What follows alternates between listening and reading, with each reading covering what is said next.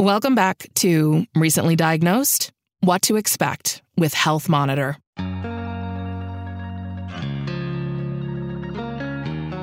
In this five part series, we are taking a look at early stage HER2 positive breast cancer with the foremost experts in the field.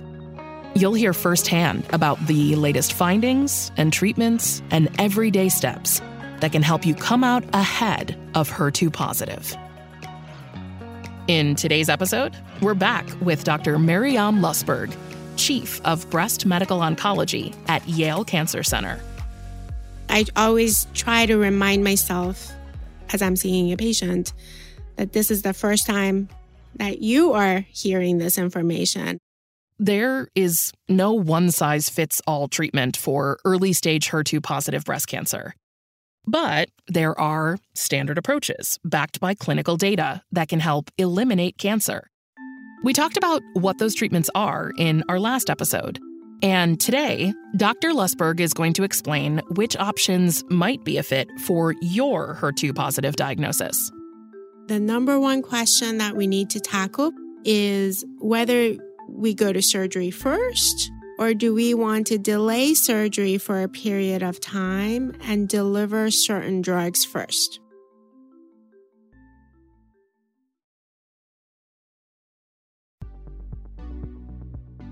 Generally, patients think that surgery should always be first. It's very natural to think that I have a cancer, there's a tumor in my body, get it out. For most early stage HER2 positive cancers, surgery is a given. It's essential to ensure all cancer cells are removed.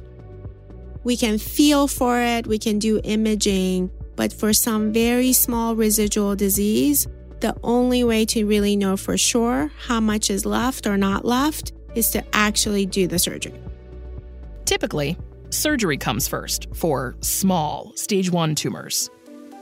After surgery, you're essentially cancer free for any visible sign of breast cancer, which is wonderful. I think it's something to absolutely celebrate.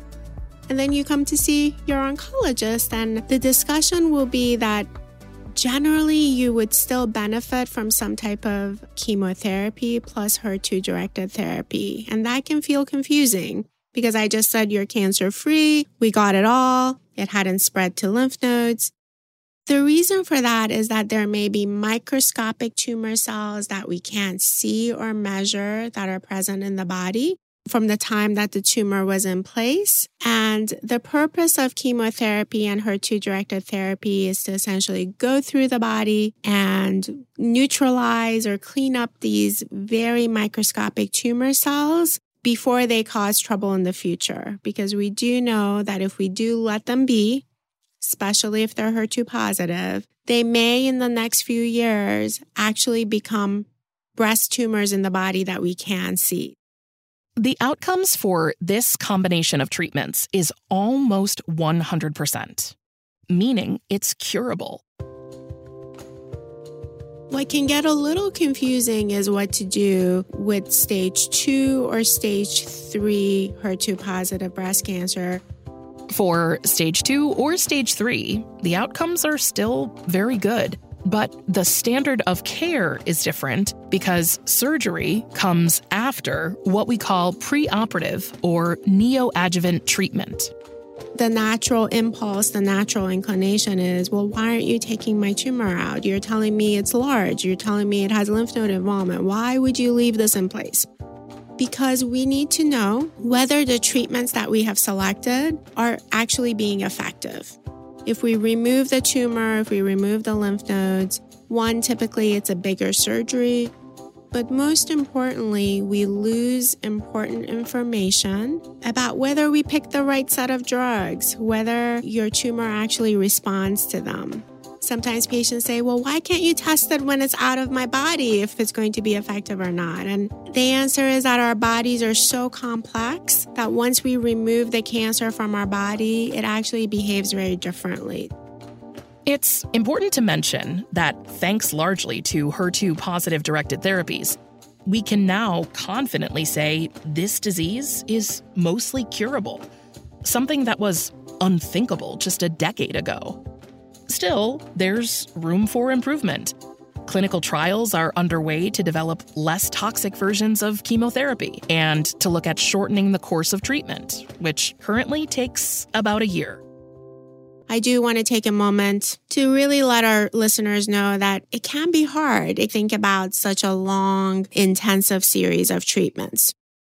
We have been thinking about how to do this in a better way. And one of the ways that we think can save patients time is that sometimes the HER2 directed therapies can be actually given in a shorter duration instead of intravenously as an injection.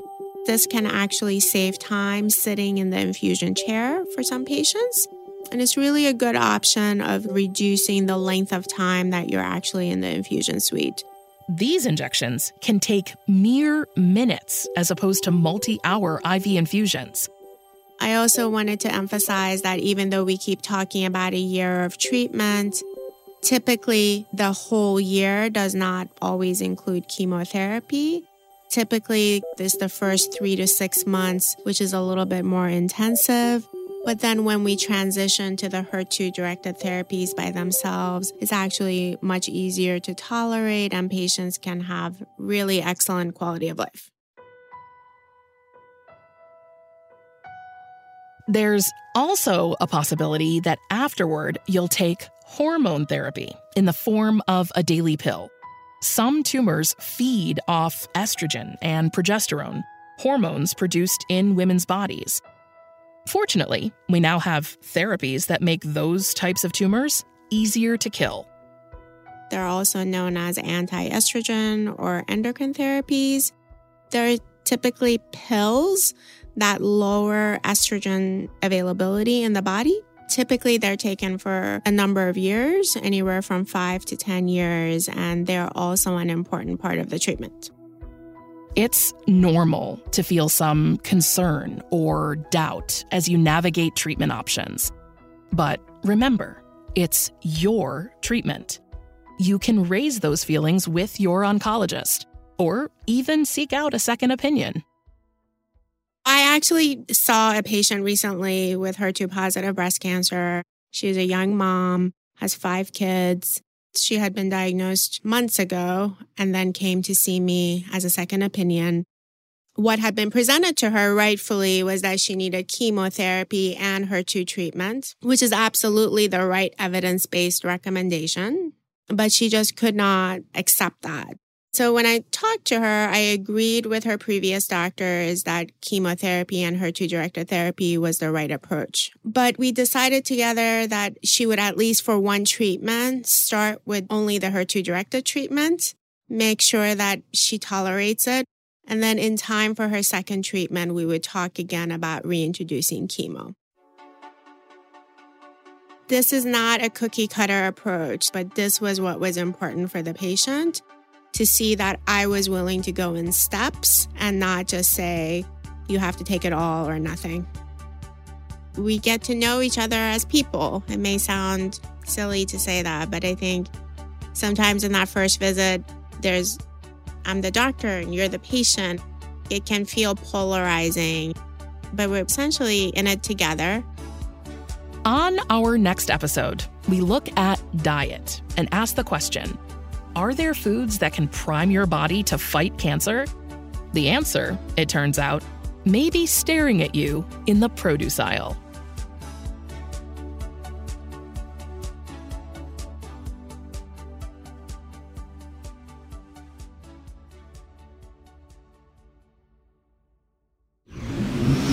Audiation.